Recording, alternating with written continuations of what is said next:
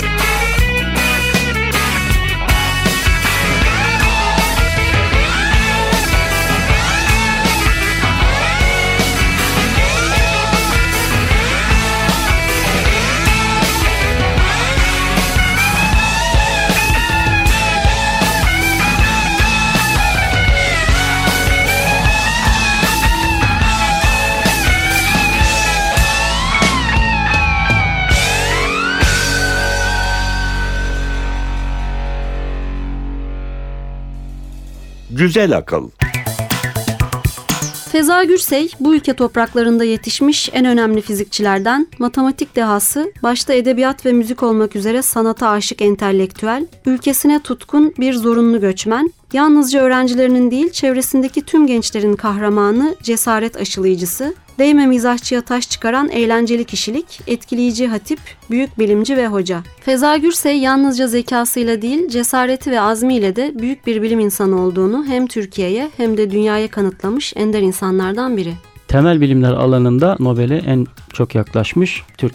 İstanbullu bir ailenin çocuğu, annesi Remziye Hisar, Feza Gürsey'in doğumunda şiir yazıyor. Elif bize okur musun onu? Evet, çok güzel bir şiir. Biraz uzun ama şu son kısmını paylaşalım. Şu tesadüf denilen eski kalender, nerelerden nerelerden, getirip yıllara süzdürdüğü ıtrı 7 Nisan gecesi en nihayet bir küçük anneye ihsan etti. O gece bir mücevher hediye, hilkatin bir minicik şaheseri, bir viran haneyi mamur, bir fakir anneyi karun etti. Feza Gürsey Galatasaray'da eğitim alıyor ve daha sonra annesi de Darülfünun'un fen okuyan ilk kız öğrencilerinden. Avrupa'da da eğitimini sürdürmüş. Sorbonne'da devlet kimya doktorası yapmayı başarmış bir bilim kadını. Evet, hatta o sıralarda Avrupa'da kadınların bilime mesafesi belli. Çok yakın değiller. Bu anlamda Remziye Hanım Türkiye'nin öncü bilim kadınlarından biri. Galatasaray Lisesi'nde eğitimini alırken öğretmenlerinin de dikkatini çekiyor Feza Gürsey. Çünkü boş zamanlarında diğer arkadaşları gibi davranmıyor. Bir kenarda Proust okuyor. Kayıp Zamanın İzinde baktın mı bilmiyorum ama hakikaten okuması çok güçtür. Böyle romanlar okuyor. Arkadaşlarıyla şiirlerden bahsediyor. Resim reprodüksiyonlarını inceliyor. Böyle nevi şahsına münhasır bir talebe. Evet, efsanevi öğrencilerden biri. Evet. Sadece boş zamanlarında değil, o dönem birlikte okuduğu arkadaşları da Feza Gürsey hakkında şöyle söylüyorlar. Feza'ya çalışkan bir talebe denemezdi. Derslerde ufak notlar alır, sessizce dersi dinlerdi. Biz sınav arifesinde harıl harıl çalışırken o senin söylediğin gibi ya kitap okurdu ya da Sezan'ın veya başka ressamların reprodüksiyonlarını incelerdi. Büyük zekaların da bir göstergesi bu. Evet. Fizik okumaya lise yıllarında karar veriyor Feza Gürsey. Hı-hı. Bu arada küçük bir nokta var. Ben oraya takmış vaziyetteyim. Adı Feza. Benim hiç öyle arkadaşım olmadı. Muhtemelen ebeveynler bilimci olunca bir öneride bulunalım. Bugün çocuk doğduysa, isim koymayı düşünüyorlarsa oğlan ya da kıza gider Feza. Evet, güzel isim. Evet, de olur. Hı-hı. Galatasaray Lisesi'ni bitiriyor Feza Gürsey. Daha sonra İstanbul Üniversitesi Fen Fakültesi. Tabii eskinin Darülfünun'u. Yani Fenler Kapısı bilahare Fen Fakültesi oluyor. Orada öğrencilik, fizik, matematik eğitimi alıyor. Tabii birincilikle mezun oluyor ve sonra İngiltere'ye gidiyor. Evet, Imperial College'a gidiyor doktora yapmak üzere. Kuaterniyonların alan kuramına uygulamaları konusunda yaptığı ve 1950'de tamamladığı çalışmaları hem bilim dünyasında büyük yankı uyandırıyor hem de hayatı boyunca sürecek ilgi alanının odağını oluşturuyor. Atom fiziği, yani bayağı atom fizikçisi. Atom fizikçisi. Şöyle söyleyelim, bizim iyi kötü bir kıvraklığımız var, hani temel bilimdir vesairedir. Ama sahiden ben Feza Gürsey'in çalışmaları söz konusu olunca fikir yürütmekte, yani zorlanıyorum demeyeceğim, yürütemiyorum. Bayağı yüksek düzeyde bilimci çünkü. Evet, haklısın. 1951'de Türkiye'ye dönüyor. Yine İstanbul Üniversitesi'nde fizik asistanı oluyor. Kendisi gibi fizikçi olan Süha Pamir'le evleniyor. Nasıl evlenmiş o? Bu macerayı kendine özgü esprili tarzıyla 7 Temmuz 1981'de İstanbul Üniversitesi tarafından kendisine verilen onur doktorası unvanı töreninde yaptığı Kubbeden Cübbeye veya Aşk Yoluyla Fizik adlı meşhur konuşmasında şöyle dile getiriyor.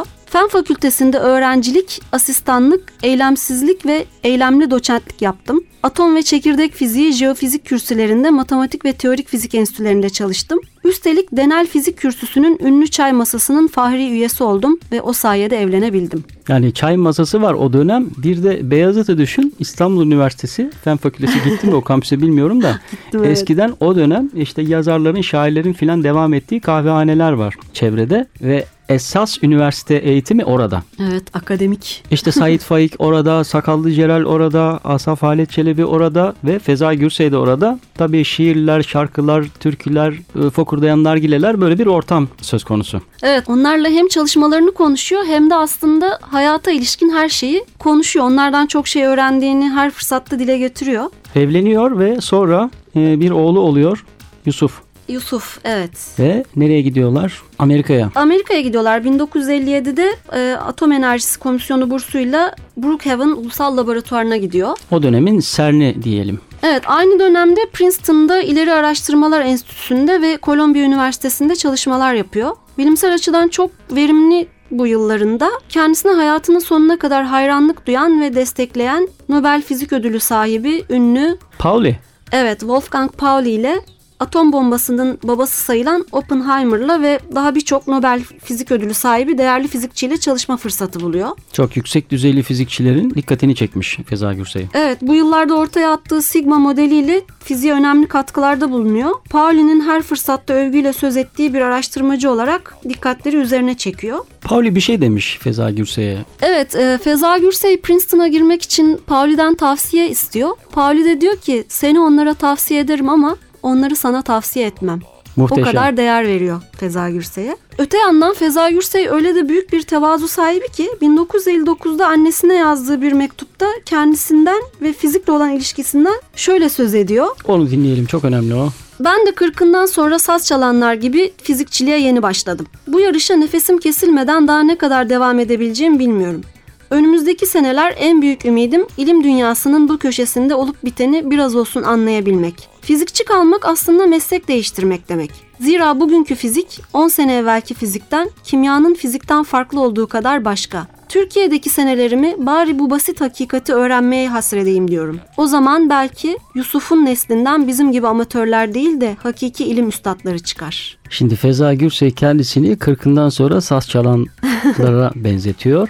Saz deyince de benim aklıma uzun sapın üstadı Orhan Gencebay geliyor. Sayyan Sakulta Salkım adıyla tanınan bir sanatkar da Orhan Gencebay'ın şarkılarından hareketle bir scratch mix yapmış. Onu dinleyelim. Orhan Gencebay, Scratch Rhythms, Sayyan Sakulta Salkım.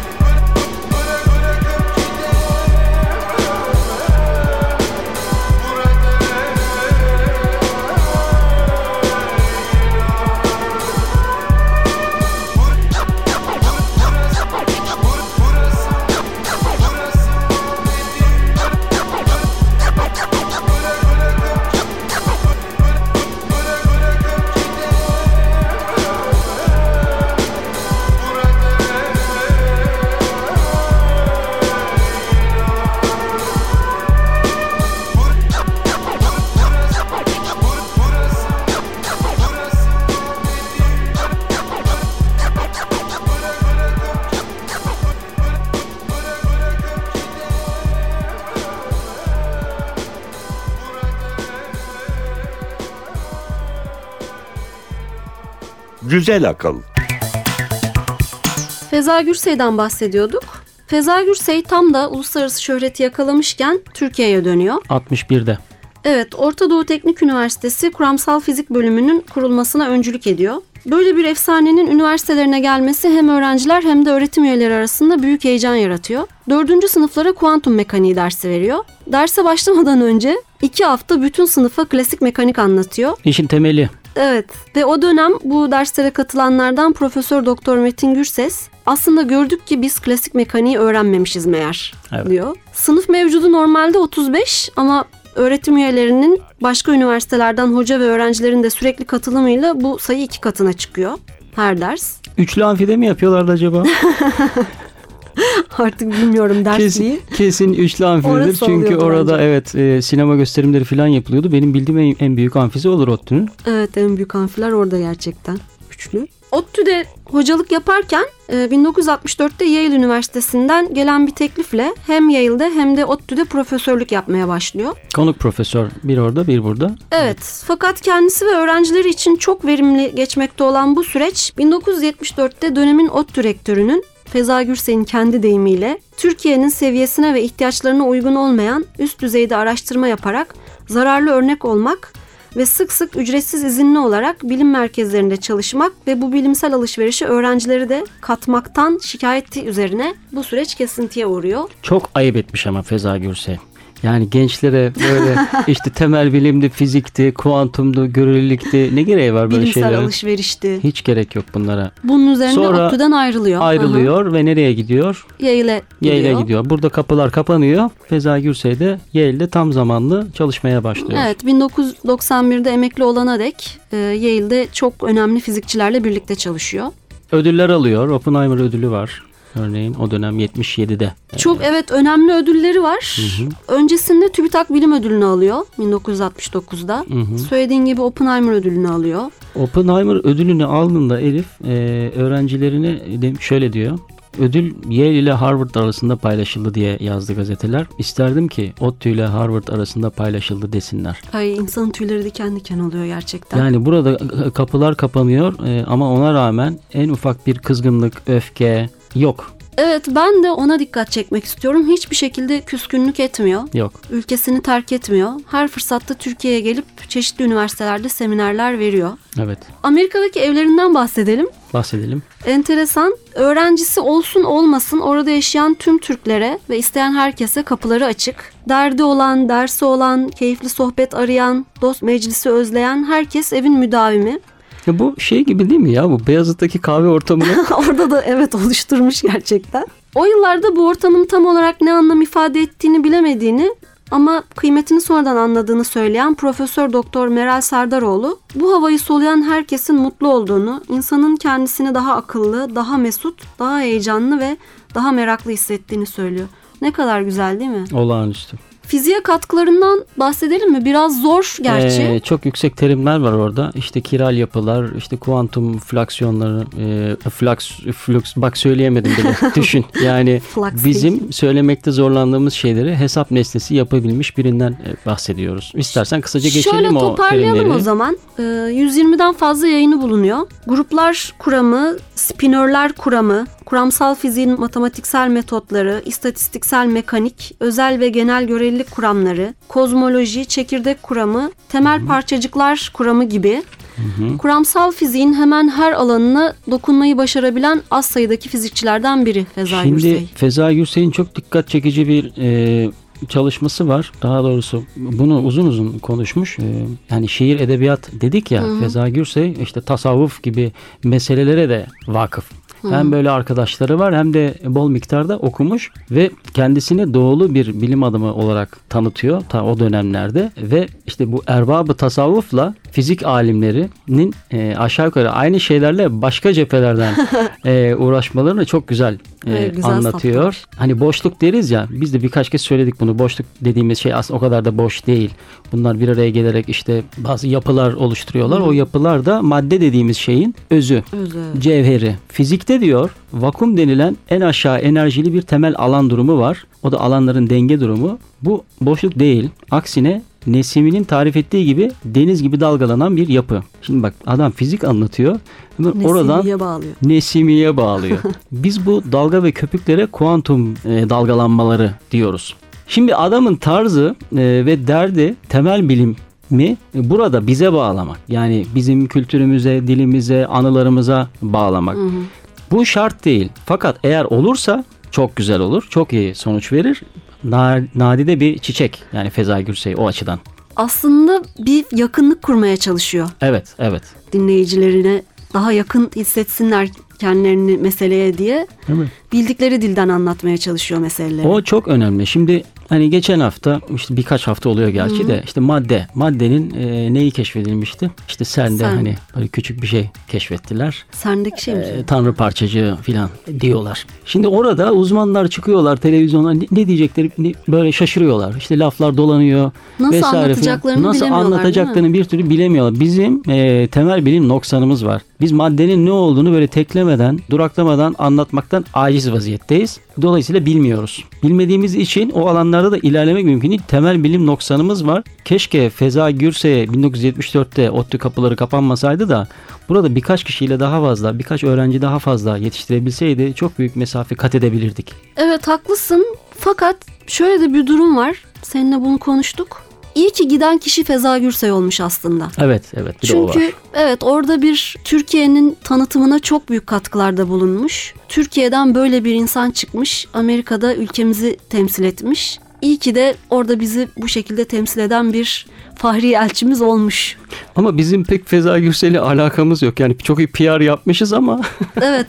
Sırtından PR yapmışız ama hak ettiği değeri çok iyi verememişiz kendisine. Evet maalesef. Bir önemli ödülü de Einstein madalyası. Birkaç hafta önce söylemiştik Feynman'da bu madalyayı alanlardan. Evet, o. Önemli ödül gerçekten. Collège de France madalyası var. İtalya'da Cumhurbaşkanı tarafından verilen Commendatore nişanını alıyor 86'da. Yani alıyor aslında. Alıyor, ödülleri çok. Bu kadar dolu ve yoğun bir bilim hayatının ardından 1991'de emekli oluyor. Evet. Ama aslında bilimden kopmuyor. Türkiye'ye dönüyor. Evet. Bu sırada hasta. Prostat kanseri. Öleceğini bildiği için her şeyi bir an önce tamamlamak, geride eksik bir şey bırakmamak istercesine süratle makaleler yazıyor. Seminerler devam ediyor. Evet, mümkün olduğunca çok üniversiteye gidip seminer veriyor. Maalesef 13 Nisan 1992'de yaşama veda ediyor. Belki bilimsel çalışmaları somut anlamda elimizle tutup gözümüzle görebileceğimiz türden olmadığı için onu anlamakta zorlanıyoruz ama hayatı nasıl yaşadığı, kendisini öğrencilerine, ülkesinin aydınlık geleceğine nasıl adadığı, bu uğurda neler yaptığı birazcık da olsa bilindiğinde insan kendini bu büyük bilim insanına, hümanist kişiliğe gerçekten çok yakın hissediyor. Büyük insanlar küçük yazılarla ya da sohbetlerle anlatılamaz derler ama bu hafta Feza Gürsey'den bahsettiğimiz için ben çok mutlu oldum. Adını söyledik. Feza Gürsey dedik. En azından birileri merak edebilir. Gençler özellikle, temel bilime meraklı olanlar. Bu adam ne yapmış, nelerle uğraşmış derler de hani Google'a bir yazarlarsa orada zaten envai çeşit yazı bulacaklar ve o yazıları okurlarsa büyük bir heyecan duyacaklar, teşvik edilecekler Feza Gürsey tarafından. Evet. Diyelim ve 11. bölüme noktayı koyalım. Bir dayak diyelim. Kundak mixlemiş. Gelecek hafta görüşene dek hoşçakalın. Hoşçakalın.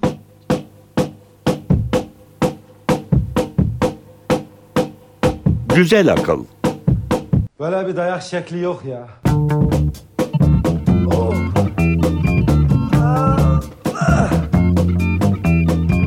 Adam elini ateşe sokup oh, yüzüme bastı ya. Yüzüm yanıyor ya. Oh. Yüzüm yanıyor ya.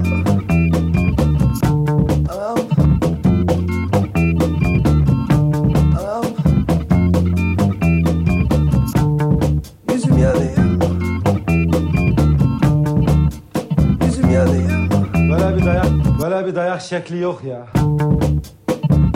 Oh.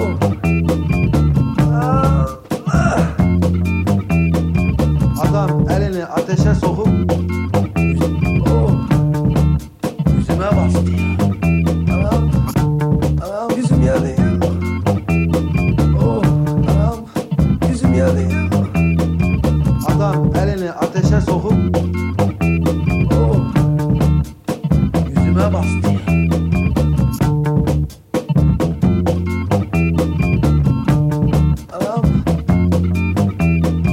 Arkadaşlar, biz bugün bayağı bir dayak yedik.